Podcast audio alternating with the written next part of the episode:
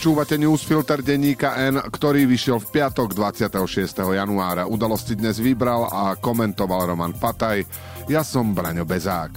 Dnes o tom, že Korčokové šance rastú, ale ešte nie je dosť, že Rusko proti nám vedie vojnu a vystrelí v nej 200 tisíc krát za deň a tiež o tom, že každý deň je nový trapas, tentoraz na novorodeneckom oddelení.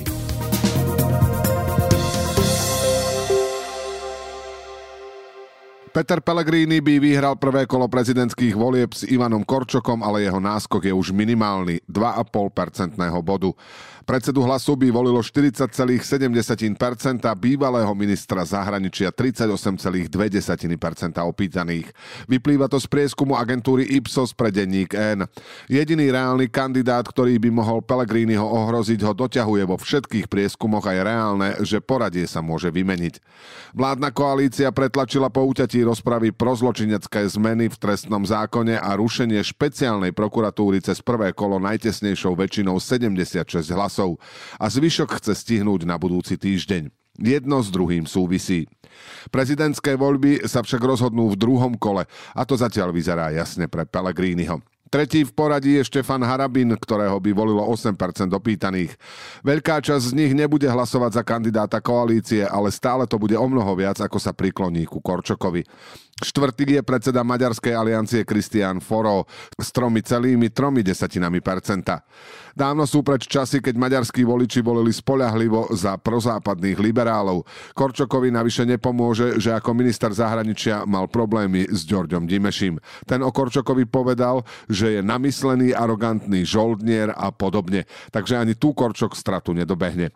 Štvrtý Jan Kubiš má 2%, čo je poprvé málo a po druhé to bude v lepšom prípade pol na pol. Nasledujú Andrej Danko, Marian Kotleba a Miroslav Radačovský. Prvý z nich má 1,7, posledný 1,2%. Ak voliči tejto proruskej úderky niekam prejdú, tak k Pelegrínimu. Ipsosu preto vychádza, že by nad Korčokom v druhom kole vyhral v pomere 54,7 ku 45,3%. Je to beznádejné? Nie. Dovolieb sú dva mesiace a rozhodne nie len to, kto príde voliť Korčoka, ale aj to, akú časť potenciálnych voličov jeho protikandidáta znechutí, čo vyvádza s jeho pričinením vládna koalícia. Práve preto, aby otrasy odzneli čo najskôr pred voľbami, rozhodla sa urýchliť hlasovanie v parlamente o promafiánskom balíčku. Nebude to mať ľahké, ak to stihne na budúci týždeň, vyvolá ešte väčšiu nevôľu a zaplní námestia. Prezidentka Zuzana Čaputová bude mať 15 dní na uplatnenie veta a je veľmi pravdepodobné, že ich využije všetky. Zákony sa potom niekedy v polovici februára vrátia do parlamentu, čo z nich znova spraví hlavnú tému kampane. Koalícia ich bude chcieť znova urýchlene schváliť, ale treba počítať približne približne s týždňom, kým sa jej to podarí. To znamená ďalšie protesty a ďalšie dôvody na oslabenie Pelegrínyho a posilnenie Korčoka. Okrem toho, Ficova a Pelegrínyho koalícia neustále generuje nové dôvody na nespokojnosť a bude v tom pokračovať až do volieb. Ostatné závisí od Korčokovej šikovnosti a presvedčivosti.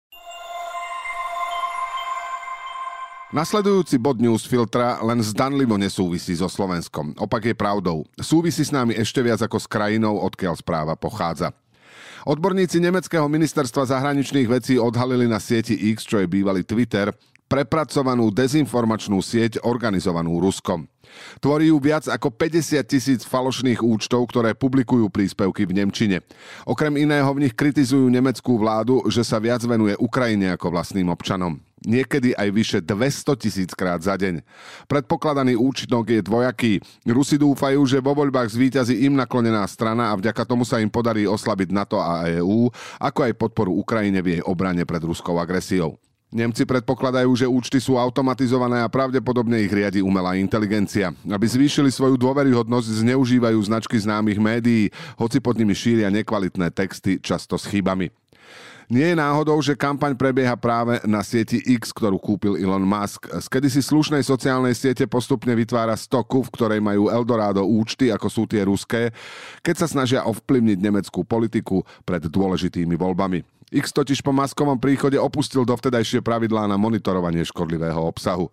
Samotný Musk navyše patrí medzi najväčších a najusilovnejších šíriteľov dezinformácií. Expertka Lea Frühwirtová nepredpokladá nič šokujúce, ale treba to zopakovať. Cieľom kampaní ruského vplyvu je zasiať nedôveru v nedemokratické inštitúcie a zdiskreditovať kvalitné médiá. Zatiaľ nie je známe, že podobná sieť falošných účtov pôsobí na Slovensku, nie je však dôvod, aby neexistovala. Rusko tu však svoj vplyv dlhodobo pretláča aj cez politikov, ako je napríklad Luboš Blaha.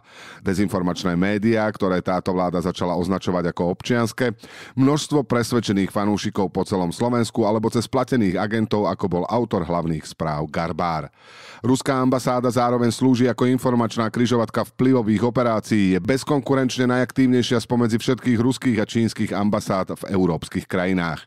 Kým na Slovensku aj v dôsledku toho máme vládu Smeru, Hlasu a SNS, v Nemecku neustále rastú preferencie extrémistickej AFD, známej prepojeniami na Rusko.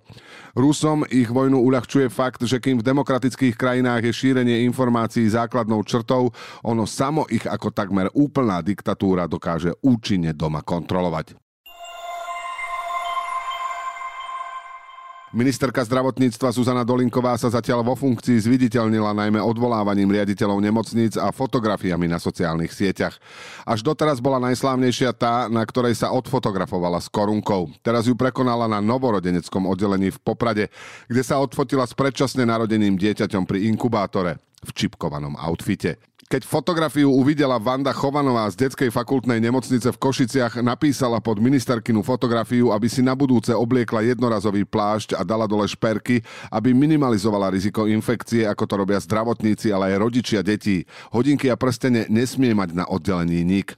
Chovanová kolegyni Veronike Folentovej povedala, že ide o veľmi špecifické oddelenie. Nedá mi nereagovať, keď vidím, že sa deje niečo v rozpore so zásadami, ktoré musíme dodržiavať na jednotkách intenzívnej starostlivosti všetci, či je to upratovačka, rodič, primár alebo politička z akejkoľvek politickej strany. Napísala aj vo vysvetľujúcom statuse. To, že sa Dolinková zväčšnila takýmto spôsobom, považuje skôr za problém personálu ako jej. Nemocnica tvrdí, že Dolinková nejavila žiadne známky akútnej respiračnej infekcie a preto podľa nášho názoru nepredstavoval kontakt s ňou pre novorodenca žiadne riziko. Dieťa je zdravé a čoskoro pôjde domov. O tom, že to nebolo až tak nevinné, vypovedá Dolinkovej reakcie a fotografiu aj kritické reakcie zo svojich sociálnych sietí zmazala. Ministerstvo povedalo, že ho mrzí, ak napriek dodržaniu pokynov vznikla v súvislosti s návštevou nemocnice takáto reakcia. Ale už neodpovedalo napríklad na otázku, či mala ministerka súhlas rodičov a prečo fotografiu zmazala, ak sa nič zlé nestalo. Príbeh sa môže javiť ako nafúknutá epizóda, ale je prejavom povrchného Instagramového robenia politiky. Nech sa Dolinková odfotí aj s tisícom bábetiek. Problém problém jej rezortu to nevyrieši skôr preholby a práve preto budú musieť pokračovať zbierky ako tá na Doniu, kde sa ľudia zbierajú na lepšiu starostlivosť pre choré deti už pred narodením. A teraz ešte správy jednou vetou. Tomáš Taraba odvolal riaditeľa Národného parku Poloniny, nahradil ho manželkou kontroverzného lesníka Martinou Vlasákovou. Jej manžel povolil ako prednosta Úradu životného prostredia v Humennom vyrúbať zdravé stromy. Minister životného prostredia Tomáš Taraba zrušil dve verejné obstarávania na vodnom diele Gabčíkovo za viac ako 161 miliónov eur. Údržbu vodných tokov podľa neho môže na miesto súkromnej firmy zabezpečiť štátny slovenský vodohospodársky podnik. Prezidentka označila výroky Roberta Fica spochybňujúce vojnu v Kýve za veľmi necitlivé. Premiér tento týždeň vyhlásil, že v Kýve sa žije normálny život, napriek tomu, že mesto od začiatku vojny čelí raketovým útokom Ruska. Ministerstvo kultúry podporí organizáciu prvého ukrajinského festivalu v Bratislave a 70. ročníka slávnosti rusínsko-ukrajinskej kultúry vo Svidníku, povedala Martina Šimkovičová po stretnutí s ukrajinským veľvyslancom. Atmosféra, ktorá nie je priaznivá k umeniu a ku kultúre, pôsobí toxicky na celú spoločnosť, povedala Zuzana Čaputová pri prijatí predstaviteľov kultúrnej obce. Prezidentka zdôraznila, že verejní činitelia nemajú posudzovať, ktoré umelecké dielo je hodné existencie, ale vytvárať slobodné podmienky pre umeleckú tvorbu a postarať sa o jej dôstojnú podporu. Extrémista Marian Magát dostal za rozsiahlu a dlhodobú extrémistickú trestnú činnosť 6-ročné väzenie rozhodol súd, ktorý uznal Magáta za vinného už vo štvrtok, no vtedy ešte neoznámil trest, rozsudok zatiaľ nie je právoplatný. Jurgen Klopp oznámil koniec svojho pôsobenia v Liverpoole po konci prebiehajúcej sezóny. Nemecký tréner pôsobí v klube 8,5 roka. Vyhral s ním 6 veľkých trofejí.